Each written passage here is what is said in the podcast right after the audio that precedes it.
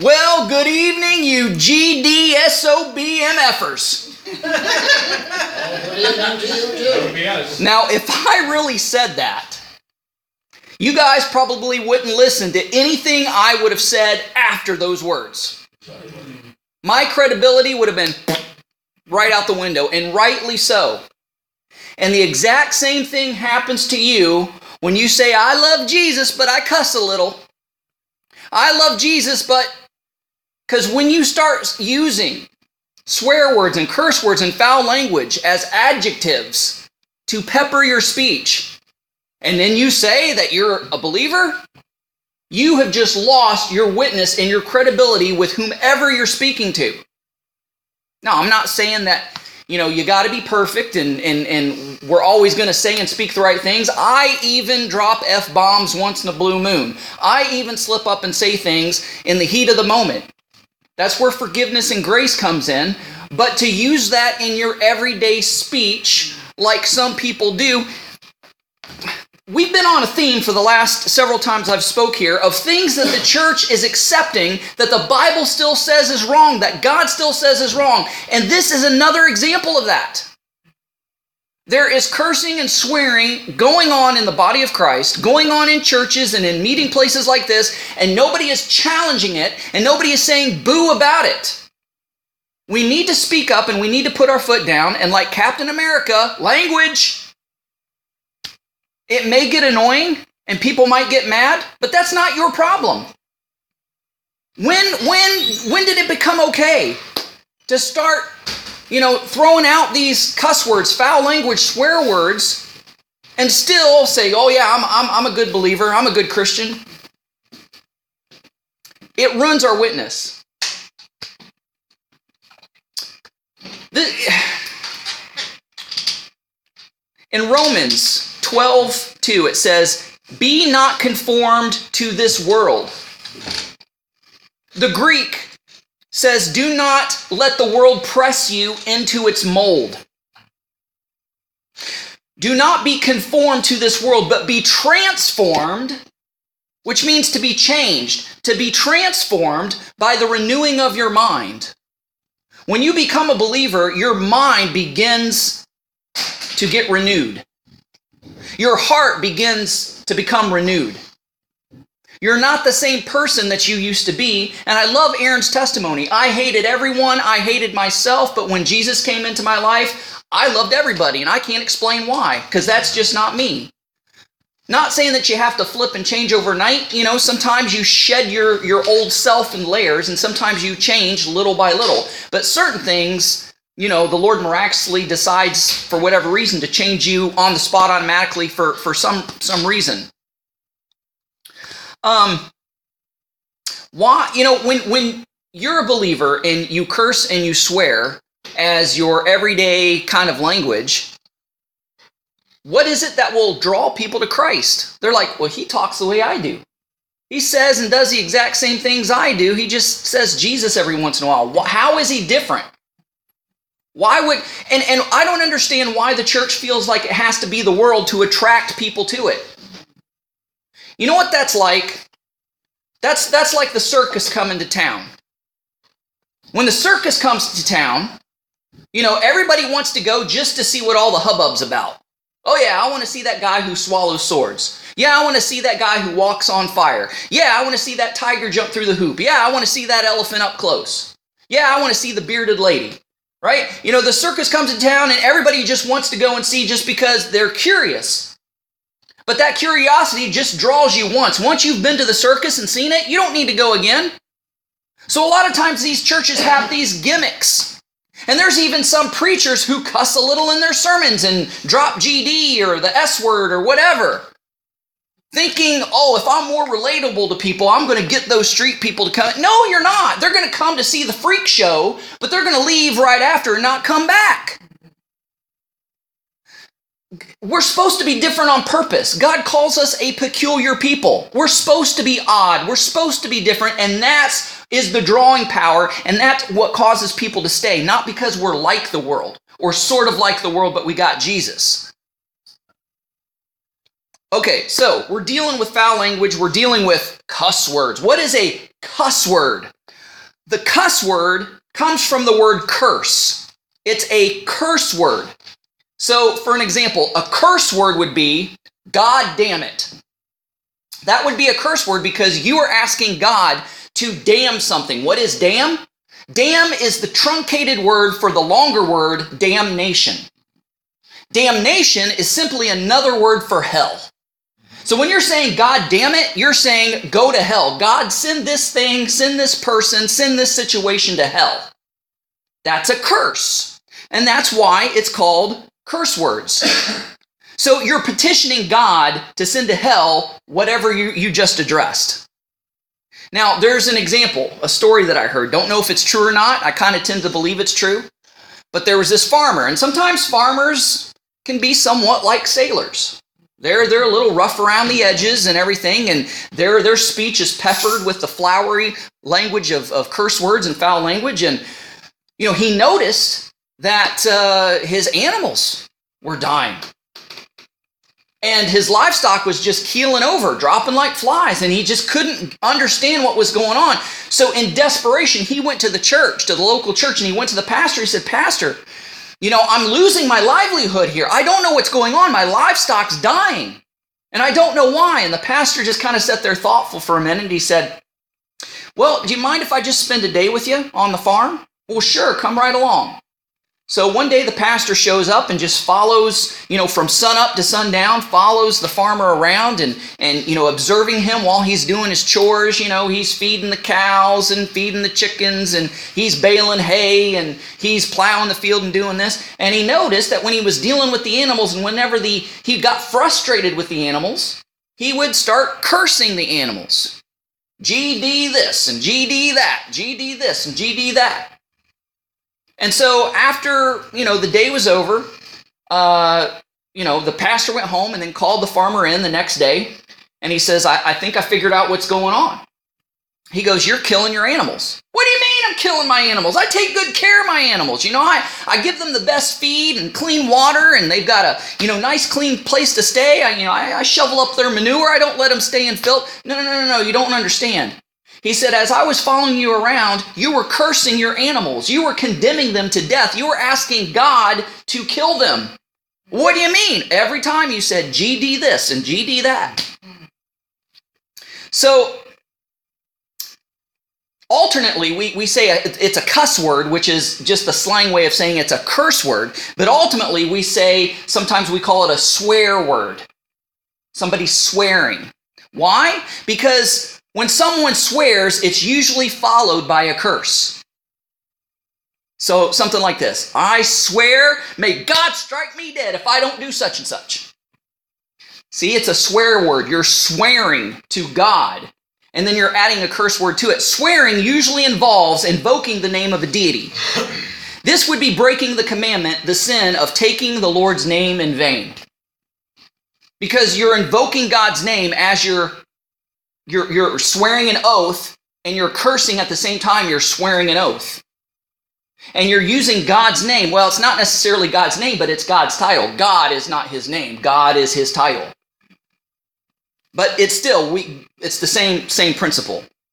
Granted, God and Lord are not proper names but titles. But when we know uh, but but we know who we mean when we use these titles, so it's just as if we are saying the proper name. How serious? How serious is taking God's name in vain or swearing a meaningless oath in his name? Let's look in Leviticus chapter 24. Leviticus chapter 24, starting with verse 10. Now, the son of an Israelite woman, whose father was an Egyptian, so we're talking about a guy who's half Israelite and half Egyptian here. He went out among Bnei Israel, among the children of Israel, and a fight broke out between the Israelite woman's son and an Israelite man. So when you before it comes to blows, usually you're talking trash to one another. You you low down, no good, snake in the grass, you SOB, you blanket. You know, you're talking trash. You're cussing, swearing and cursing the other person before it comes to blows. So it says a fight broke out between the Israelite woman's son and the Israelite man. The Israelite woman's son blasphemed the name and cursed. So that he brought so they brought him to Moses. So he was probably saying, Yahweh damn you. Maybe that's what he said. He was invoking God to damn the person, or he was cursing the person in some way, invoking God's proper name against this Israelite man. And of course, everybody in the camp was like, because nobody but the Levites said God's proper name. So it says, they brought him to Moses. His mother's name was Shelomith, the daughter of Dibri of the tribe of Dan. They put him in custody until the will of Adonai could be declared to them. Now, notice that the Israelites didn't have a jail system. Nobody was sent to jail, nobody was sent to prison. You were held in custody, but only long enough for a decision or a sentence to be rendered to you.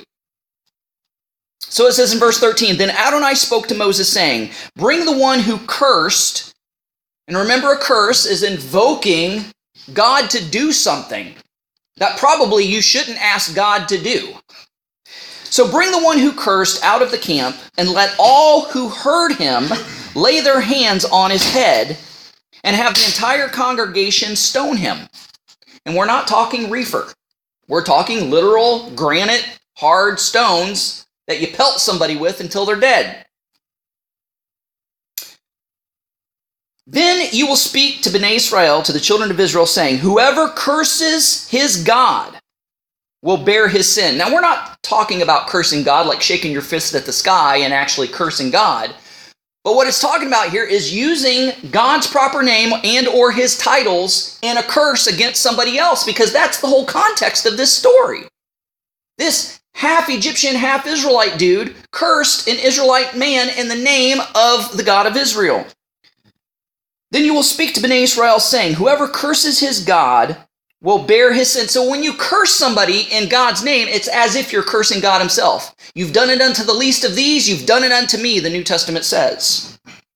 Whoever blasphemes the name of Adonai, which part of blasphemy is using God like some sort of genie in your pocket to do something that God can't do because he's a holy God and it's out of character for him.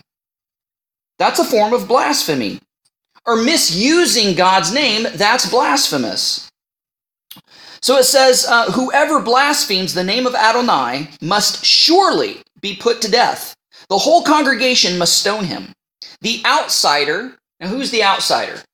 Somebody who's not a Hebrew, somebody who's not a Jew, somebody who's not an Israelite, but somebody who has decided to live in the community of Israel and travel with them through their 40 year, 40 year wanderings in the wilderness.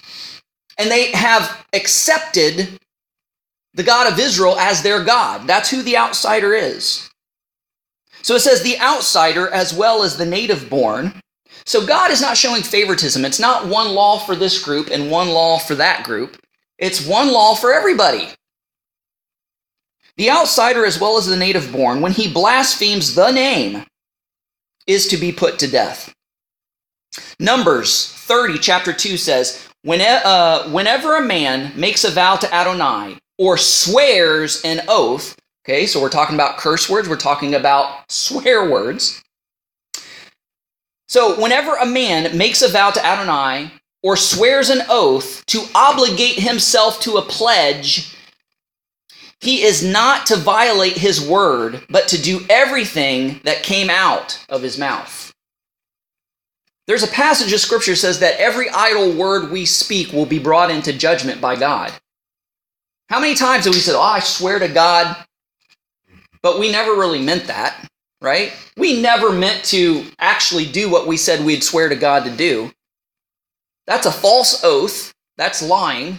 That's also taking God's name in vain. That's just simply careless speech.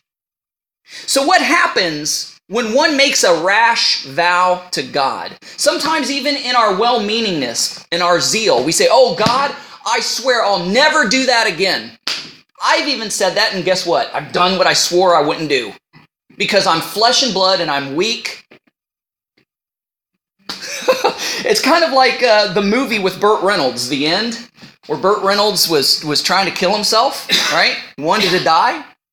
So he finally makes it, he swims out into the middle of the ocean and he's so tired he can't swim anymore.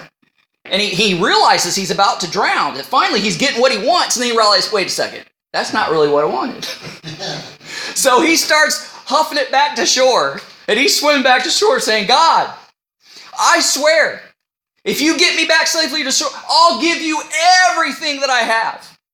So he's swimming harder and harder and he sees that he's making it, you know? And then he gets halfway there and he says, Lord, I swear, if you get me back safely, I'll give you half of everything that I own.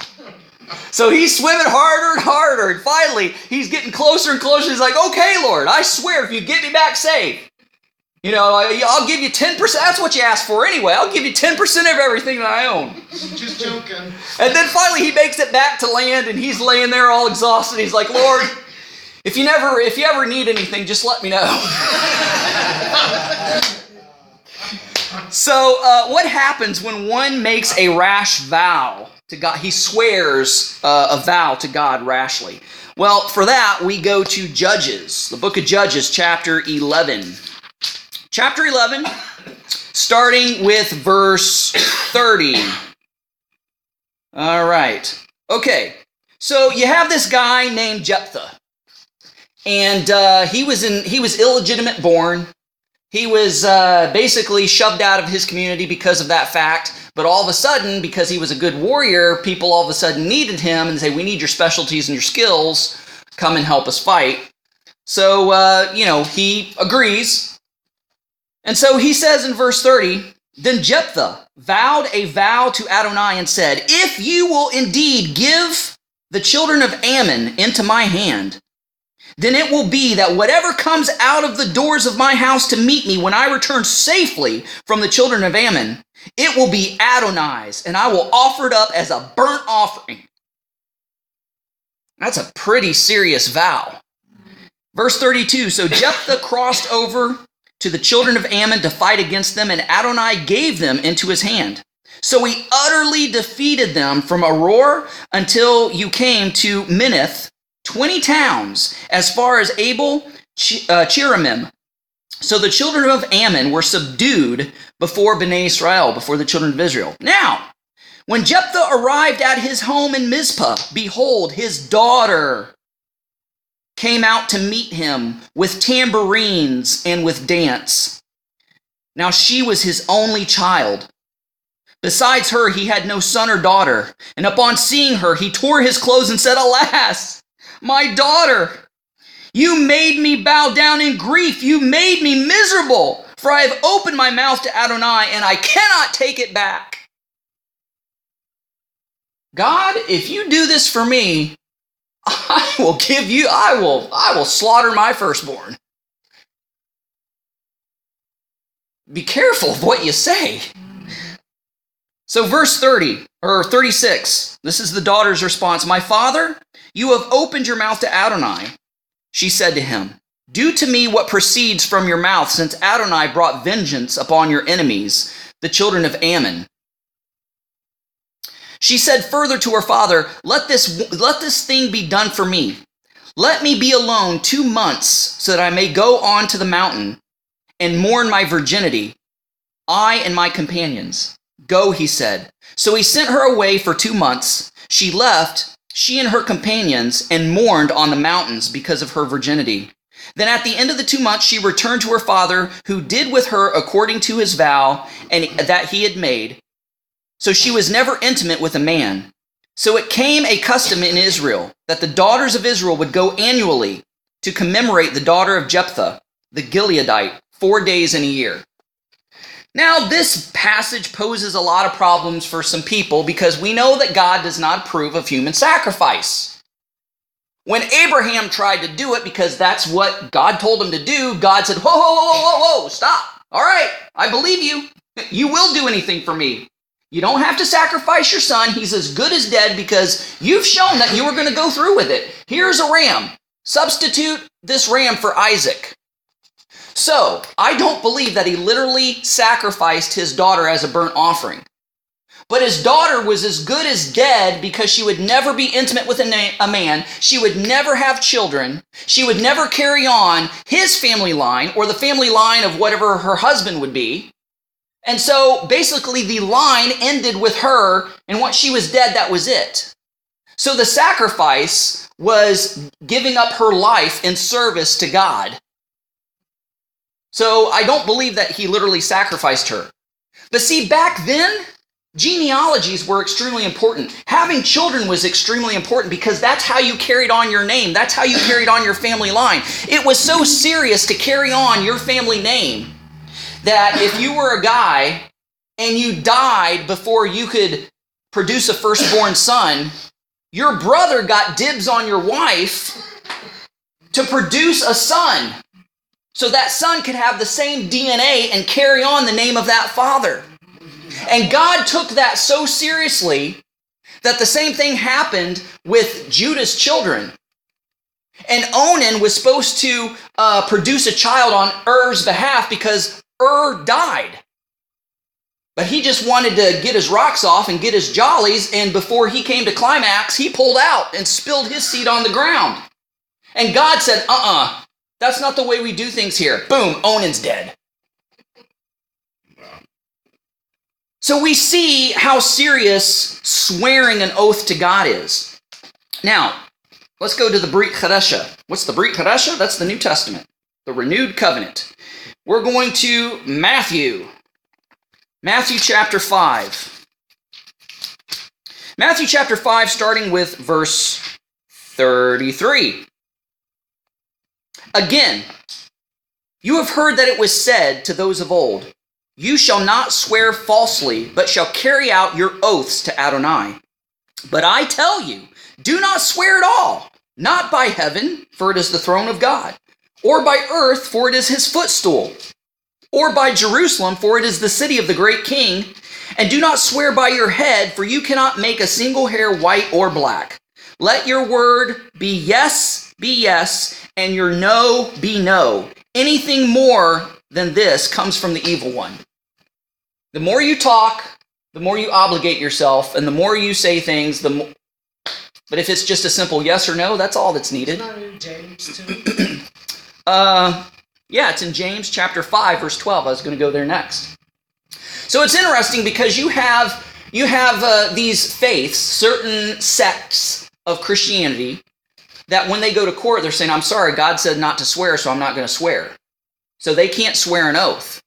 And even Judaism is that way too. So they have made an exception for those faiths. So instead of saying, I swear, you can say, I affirm.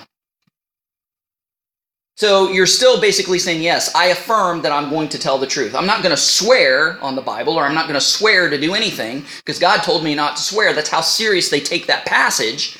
So they are permitted to affirm. So as Tracy uh, pointed out, does it, isn't that in James also? She was right. She knows her Bible. And that's what I was going to read next. So James chapter 5, verse 12 says something very, very similar. James, being the half brother of Yeshua, said, But above all, my dear brothers and sisters, do not swear either by heaven or by earth or by any other oath. But let your yes be yes and your no be no, so that you may not fall under judgment. If we're believers and brothers and sisters in the Lord, we don't have to make promises or swear to one another. Our word should be our bond, and if we say we're going to do something, then we should believe each other that we're going to do that. Sadly, that's a little hard for me because I've had so many believers let me down saying they're going to do something they didn't, didn't and they didn't do it. So, all right, I remember when I was in in uh, high school. Now, people always said Jesus, Jesus Christ, all the time, and they didn't mean it because they were calling out on the name of Jesus. They were swearing. They were using Jesus as a swear word, as a cuss word. Why doesn't anybody say, oh, gosh, Mohammed? oh, Buddha. How come it's always Jesus Christ? It's no other deity that's used as a swear word, no other prophet that's used as a swear word. It's always Jesus Christ. I got fed up with it. So every time I heard somebody say Jesus or Jesus Christ, I would run to the nearest window. I said, Heck, where?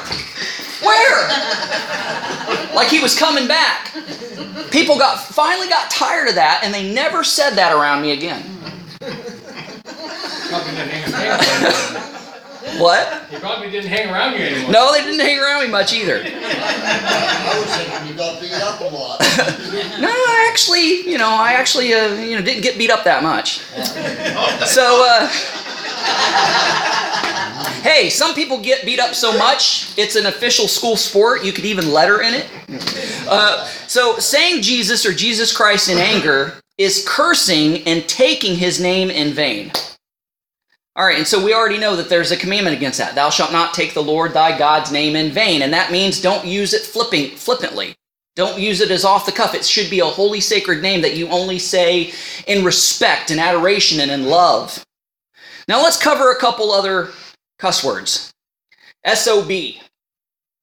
Everybody knows what I mean by that.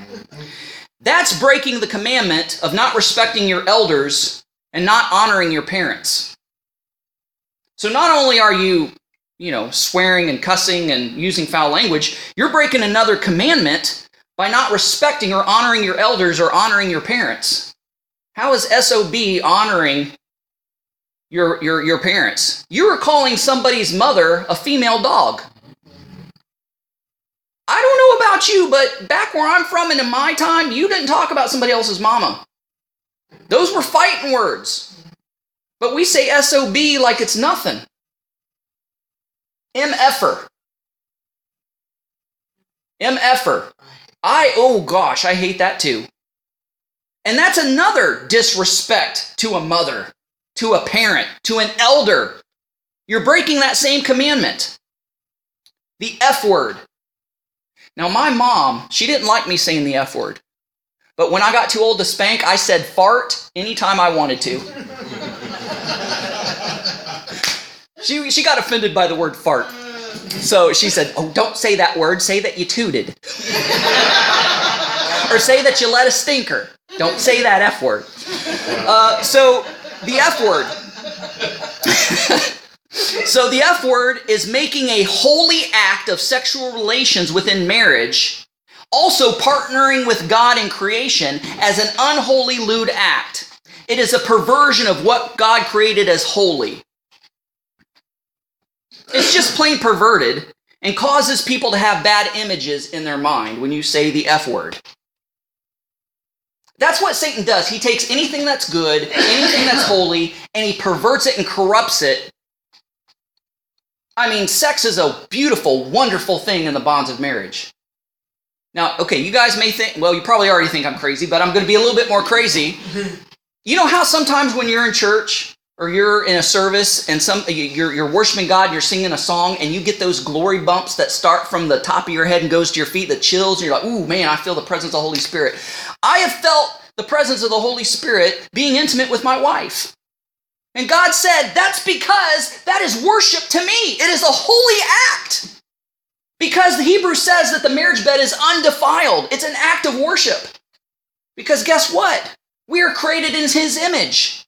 God created us, He's given us the, the ability to create other human beings. How awesome is that? Like a cheerleader? We're partnering with God in creation when we have children.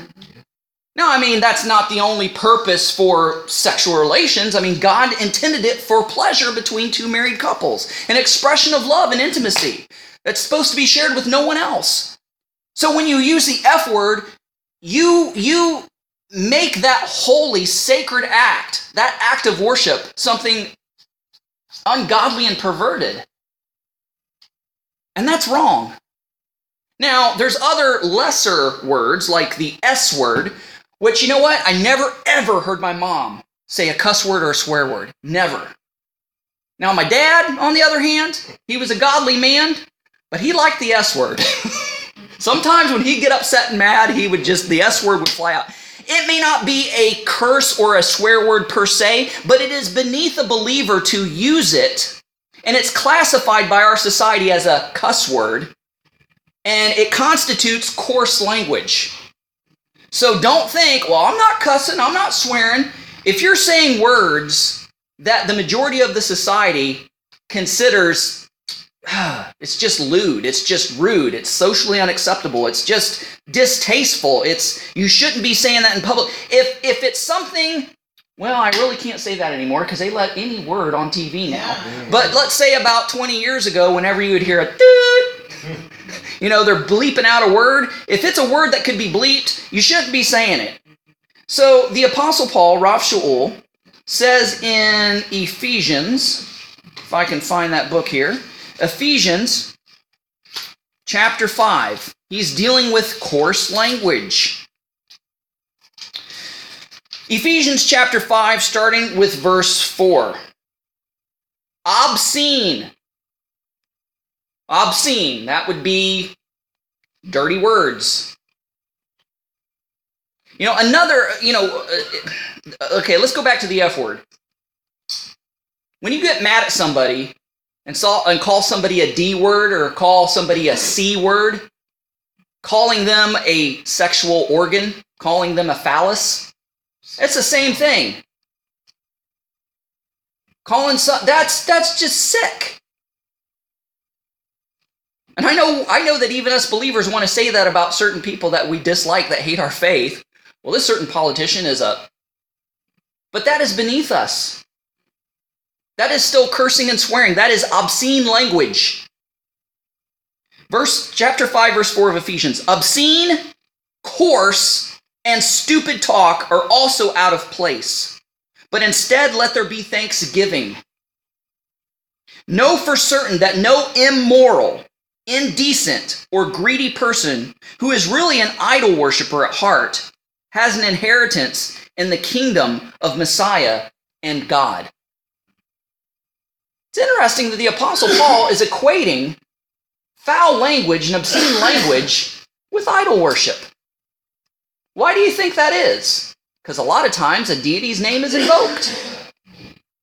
A lot of times we play God when we curse somebody because we think we have the power to do somebody in by our words. So, let me read to you also Colossians chapter 3 verse 8. But now set them all aside anger, rage, malice, slander, and foul language out of your mouth. And I think there's a progression here because usually, most of the time, when we cuss and swear and say foul language and obscene things, it's usually in anger. So, if we can get rid of that anger, we can probably clean up our language pretty quick. Oh, there's a t shirt that I've seen. I love Jesus, but I cuss a little. What does the scripture say? Can bitter water and sweet water can't come out of the same fountain? If I go to a water fountain, I'm expecting fresh water out of that water fountain. I'm not expecting salty seawater. And if we are fountains representing the life giving waters of Messiah, then that bitter, dirty, foul sewage water should not be coming out of our mouths. You dirty GD SOBMFers. Well, praise the Lord. Hallelujah. Thank Jesus. Oh, bless his holy name. See how stupid and ridiculous that is? Matthew 5:11 says, "It's what comes out of the mouth that what defiles a person." Now, some people will say, "Well, I, I, I just can't stop cussing." Oh, really? So if you're saying that you can't stop cussing, you're saying that God has no power over the tongue he created. If you say you can't stop cussing and you can't stop swearing, it's impossible for you, you're saying that God doesn't have the power to do that because you claim to be a believer. Let's take a look about uh, again about what Yeshua's brother said, James. He says in chapter 1, starting with verse 26. If anyone thinks he is religious, oh, I love Jesus, but I cuss a little. If anyone thinks he is religious and yet does not bridle his tongue, but deceives his heart, this person's religion is futile. Or as Data would say, or the Borg would say, futile. Pure and undefiled religion before our God and the Father is this to care for orphans and widows in their distress, and to keep oneself unstained by the world. Unstained. Cursing and swearing, obscene and foul language is a stain. It's a stain upon us as believers. If people have heard you and, and your speech is peppered with foul language, they're not, they're, he's a hypocrite. He or she is a hypocrite. They're not much of a Christian, or if that's a Christian, I don't want to be one.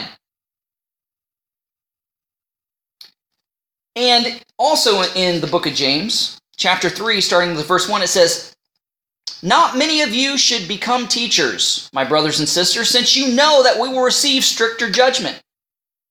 For we all stumble in many ways. If someone does not stumble in speech, he is a perfect man, able to bridle his whole body as well. Yeah, you know, I, I used to be perfect, but mm. now I'm even better. And you know, I never make mistakes. I, I thought I did once, but I was wrong. All right, that's my joke for tonight. For we all stumble in many ways. If someone does not stumble in speech, he is a perfect man, able to bridle his whole body well. This tells me that, you know what? Most of us may not be in the habit of using obscene, dirty, foul language, cussing, or swearing, but sometimes it comes out, even with the best of us. And it's come out with me, and I've had to admit to people I shouldn't have said that. I'm wrong. Please forgive me. I was angry. And that's when we need to show love and grace to one another. If you know that that person is not in the habit of using that language and they use it, still call them out on it, but say, man, you know, I get it. I get mad too. Sometimes I say those things. You know, I forgive you. You know, let. For we all stumble in many ways, and if someone does not stumble in speech, he is a perfect man, able to bridle his whole body well. And if we put bits into the mouths of horses to make them obey us, we guide their whole body as well. See also ships, though they are so large they're driven by strong winds, they can be steered by a very small rudder wherever the will of the pilot directs. So also the tongue is a small member, yet it boasts of great things. See how small a fire set ablaze so great a forest? All it takes is a spark. When we have those dry days and there's a fire ban and there's a spark, Whew, it's, it's amazing how fast a fire can spread through a spark. See how small the fire set ablaze so great a forest? And the tongue is a fire. The tongue is a world of evil placed among our bodily parts. It pollutes the whole body and sets on fire the course of life. It is set on fire by hell. That's some pretty heavy duty language there that James is uh, dishing out to us there in 2 Timothy 2:16. But avoid godless chatter, for it will lead to further ungodliness. This morning I think I read in 1 Corinthians about how bad company corrupts good morals. Watch out who you hang around with. Now, this is kind of an innocent example, but it proves my point growing up, my neighbors were black. And I would hang out with their grandchildren, and we'd be playing all day. Man, by the end of the day, I was talking like this. Not that I was making fun of them no. or trying to imitate them, but their influence on me as we played caused me to start speaking in that way. Now, people, you know, I'm from the United States and people say I have a northern accent, but when I go home or talk to somebody on the phone, they can hear my Canadian accent. So Canada has had an influence on my speech. So, you know, that's the same with foul language. If you're hanging around with people who saying GD, SOB, and, you know, MFer, this, that, and the other, dropping the F bomb here and there, you're going to pick it up, whether you like it or not. It's going to influence you. And it's the same with the shows you watch on TV. Oh man, it's such a good show. I don't care. I love that show. I don't care. Oh man, I love this band. Yeah, but doesn't it say explicit lyrics on the cover?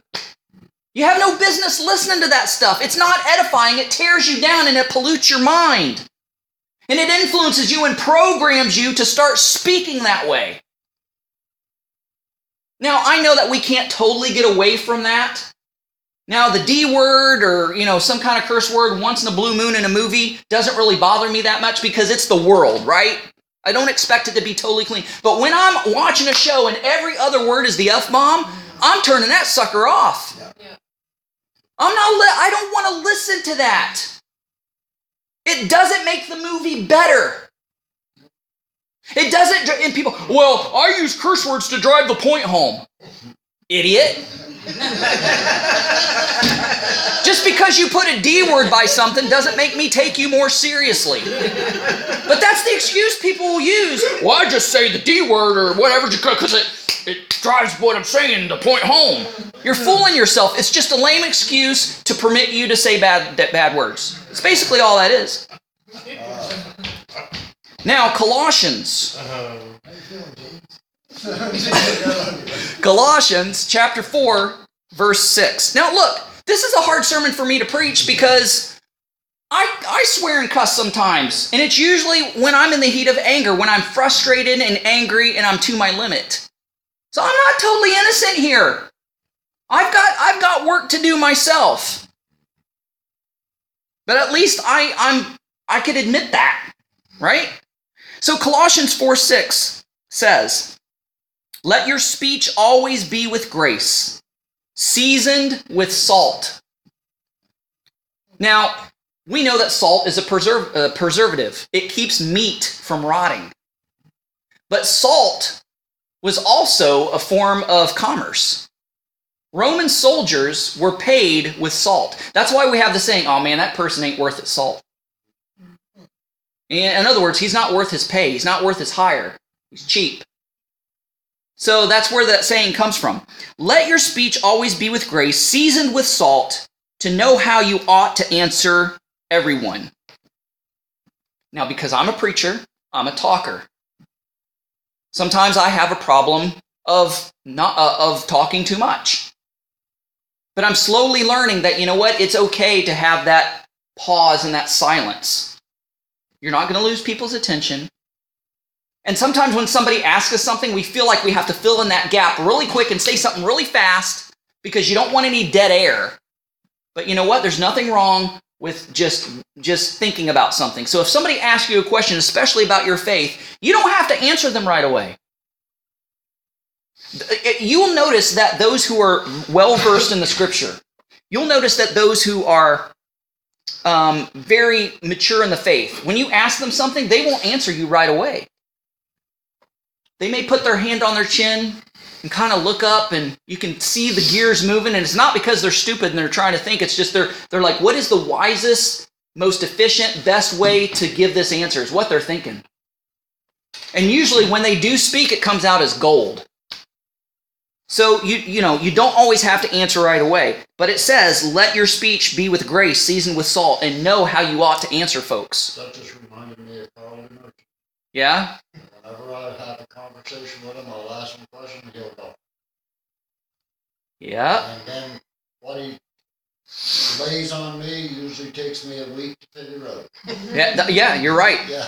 you know, I mean- sitting there going, Carl's been down the road quite a ways, and he he's a wise man. He's a very wise man. Very, very. So that's a perfect example right there. So how do you stop cussing? If you got a problem with foul language, obscenity, dirty words, how do you stop cussing? Number one, pray for the Holy Spirit's help. James 4 7 says, Submit to God and the devil will flee. Not maybe, not might, but will. If you submit to God, he will flee. Pray for the Holy Spirit to help you. You know, this is what I pray because, you know, God understands our culture, He understands our idioms, and sometimes it's the only way I know how to put it. it says, Lord, put a check engine light in my spirit.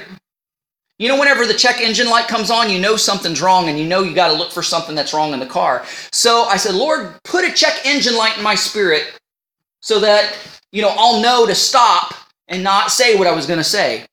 Not only that, but be accountable to others. Find other people and say, look, I got a problem with saying bad words. Call me out every single time I say something bad. Because sometimes people don't realize they're cussing. A lot of times, the people that come from Harvest House who have been new believers, freshly saved, they will swear and cuss, but they don't even realize they're saying it because it's just part of their everyday speech. I was like that.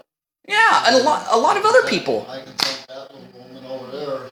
Work your language. Yeah, that's- yeah. Eh? And that's well, that's what you need is you need somebody to call you out, like Captain America did for the, the, the Avengers. Language. He always called people out on their language. Number three, call out foul language yourself. You may it may feel hypocritical, but you're you're in the process of trying to clean up your own tongue. And when you recognize it in other people, you'll be quicker to recognize it in you. So call it out for other people. And not only that, Kris, like if you hear it and you call it out on it, almost a reminder of yourself that you can't say that. Exactly. That's my point. Exactly. Because people use cuss words as adjectives. Mm-hmm. You know, so like if they want to say, oh man, you know, that bike had big pipes. You should have seen the effing pipes on that bike. That they're trying to say bigger pipes, but they said the F word. They're using curse words as adjectives. Well, I used to use them as a complete sentence. no, really. I- Well, we're just talking about English swearing.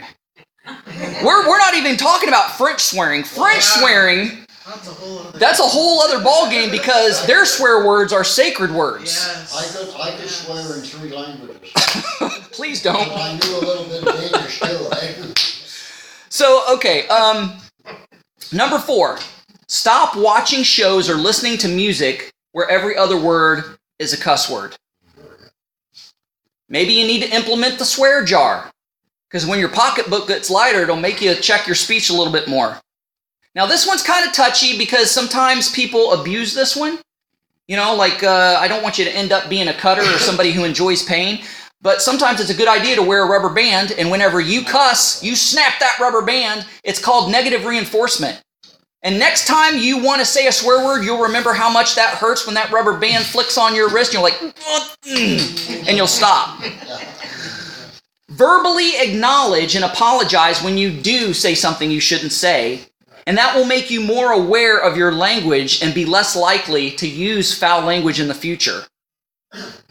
And maybe sometimes out of practice, maybe take a temporary vow of silence. That's a hard. That's a hard one. Please. You'll have to bring a note. You'll have to bring a notebook or just text everybody. Hate to interrupt you again, but follow silence. Carla one time she was mad at me. She said, "I'm done talking to you." She never talked to me for three days, and finally she said, "This is not working with you, is it?" I enjoyed the silence. Gives you a chance to talk uh-huh. more. So th- those are those are ways maybe that can help you get on the path to stop cussing. Now, what about substitute words?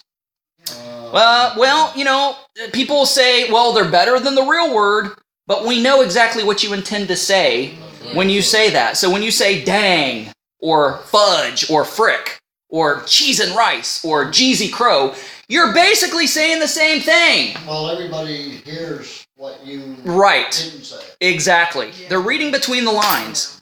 You know, so try to turn it around. You know, for example, like there was a guy, you know, who hit his thumb with a hammer, and he was like, God, God bless America. so he managed not to to cuss, but you know, it's interesting.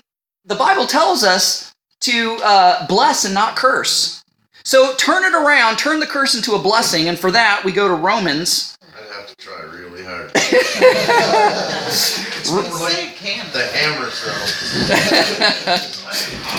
Romans chapter 12, starting with verse uh, 14. Bless those who persecute you, bless and do not curse. True story. Bible College, Nashville, Tennessee, college campus. There was a, a group of teenagers riding in a car, and there was a couple Bible college students walking down the sidewalk with their slacks and their ties and their shirts, and they egged them. And the, you know what the guy said that got egged? Praise the Lord! The other guy's like, We just got egged. What are you doing praising the Lord? And he's like, Well, it says, bless and do not curse. He took it literally. So uh, Romans 12 14, we'll get back to that. Bless those who persecute you, bless and do not curse. Rejoice with those who rejoice and weep with those who weep. Live in harmony with one another and do not be proud, but associate with the lowly. Do not be wise in your own eyes. Repay no one evil for evil and give thought to what is good in the eyes of all people. If possible, so far as it depends on you, live in shalom, live in peace with all people. Never take your own revenge. Loved ones, but give room for God's wrath, for it is written, Vengeance is mine, I will repay, says Adonai, says the Lord. Rather, if your enemy is hungry, kick him while he's down. No, it says feed him. If he's thirsty, give him something to drink. By doing so, you will heap coals of fire upon his head. The sweetest revenge is killing somebody with kindness. I mean, in junior high, I had a kid pick on me, and I turned around and was nice to him. He's like, Why are you being nice to me? I, instead of him stealing my food at lunch, I offered him my food. Why, why are you doing that? Because, man, I love you. I, I told you many times that story about uh, where I almost got in a fight, and I told that guy that Jesus loved him, and I did too, and he didn't hit me. It, it shocked him silent. And he was my friend after that and stood up for me when other people started making fun of me. So, you know, turn the, the curse into a blessing. And I know I'm going a little bit long here. So, Luke chapter, but it's, it's a pretty heavy subject that's applicable to us all. Luke chapter 6, verse 27. But I say to you who are listening, love your enemies. Do good to those who hate you. Bless those who curse you. Pray for those who mistreat you. To the one who strikes you on the cheek, offer the other also. And for the one who takes your cloak, do not hold back your shirt. Give to everyone who asks, and whoever takes something of yours, make no demands upon him. That's hard to do. That's very hard to do. So, you know, instead of using substitute words, why don't you make up your own funny phrases and words? Like, whatever happened to, well, I'll be a monkey's uncle. I mean, that's that's something that you could say that's not a cuss word, a swear word, or any or foul. Or what about the classic Charlie Brown? Drat! Yeah, drat! Um, let's see. Or, we'll bust my britches. Say something country bumpkin instead. You know, make up something or something, something ooh, snickerdoodle and it's a little bit funny, and you'll be, not be swearing, and you'll still get that frustration out, but in a holy, godly way. And maybe even someday you'll be able to wean yourself off of those silly phrases. Now, again, show grace. I mean, we, we don't want to be like the, the, the cuss word police per se and, you know, nail everybody to the wall every time they say a cuss word, but shed some grace. I mean, yeah, say, hey, language, watch what you say or whatever. Yeah, you're right, I'm sorry. But there's an example of a trucker Oh, and we know how truckers they can they their their language is just like sailors and, and certain farmers we've talked about. Now there's a trucker that turned preacher. And you know how sometimes when a preacher's in the heat of the moment and he's just giving her, right? Well, this one preacher, he was talking about, uh, you know, about Samson and talking about the jawbone of the donkey, right? And uh, so he's like, and Samson, he took that jawbone of that donkey and he whipped the ass off them Philistines. And he's like, ooh. and he was so humiliated, he was going to end his pastoral career right then and there. But thank God it was a loving, mature church that says, Preacher, we know where you came from. We know what you meant. We know you didn't mean that. And they loved him and showed grace to him. You know, so you know we, we got it. we got to show we got to have a balance here. You know, when when it comes to all this cussing and swearing. So um, I don't know why the Lord has been giving me all these punchy in the gut sermons, but the church really needs needs to get back to the basics. I think why he's giving them because we need to hear it. Yeah. Yeah. And you know, I need to hear them myself because personally I've been lax and I have not spoken up in situations where I should. And and silence is is just as good as consent. So we need to we need to get and people, oh, that's legalist. No, it's not legalistic. It's just simply right. It's just simply what the Word of God plainly says, and we're trying our best to live out by the Word of God. So, Harvest House is a great place to kind of practice this because we know newcomers, and we need to gently remind those newcomers and those new baby believers hey, you may not realize what you just said, but kind of watch your language there, you know, and just and help people wean. And the more they spend time around us and you guys and whatever, probably the less and less they'll start saying they'll be saying that stuff. There's a friend of mine in Nacklet that I worked in uh, union with, and he's a good Christian man. And he was a Christian when I was a Christian. I stayed at his place, and of course, I, and I could come, you know, I couldn't bear sailors. So anyway, I was going off one day, and I and then said something. Uh-huh. And, he, and he looks at me, he says, Is that the same? He said everything I said except the curse word. He says, Is that what you mean? and he would do that to me all the time, and I became so aware of my swearing. Yeah. Like it was so helpful, but it wasn't like I didn't feel Belittled, down because yeah. Right. You know? Well, he didn't Well- like it when I did it to him. so- oh yeah, but my wife. I'll, I'll end I'll end with this story, and this is another danger about foul language.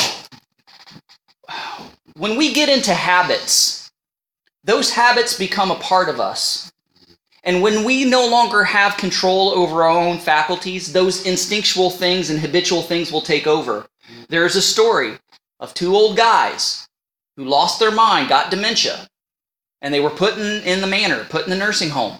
One of them was a lumberjack, worked out in the forest all the time. And he'd be wheeling his wheelchair down the road and blankety blank and blank swear this and cuss that and da da da da da da da da da. And he didn't know what he was saying. He what nobody was home. The lights were on, but nobody was home. That's because he had dementia and it's just his instincts kicked in.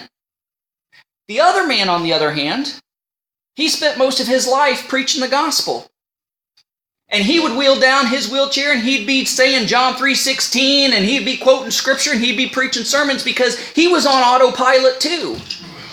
It's like a computer, garbage in, garbage out. What you put in, it's like what Jesus said. It's not it's not what goes into a person that defiles them, it's what comes out. So you got to be careful what you put in because what you put in is what's going to be put out. All right, let's pray. Heavenly Father, all of us sitting here has a problem with our tongue because James says that nobody control the tongue because if they did, they would be perfect, and nobody here is perfect. So, Lord, we need your help, and, and, and we invite your Holy Spirit to convict us, to draw our attention to every time that something bad comes out of our mouth, and put that check engine light in our spirit so that we can be alerted before we're about to say something that we can't take back.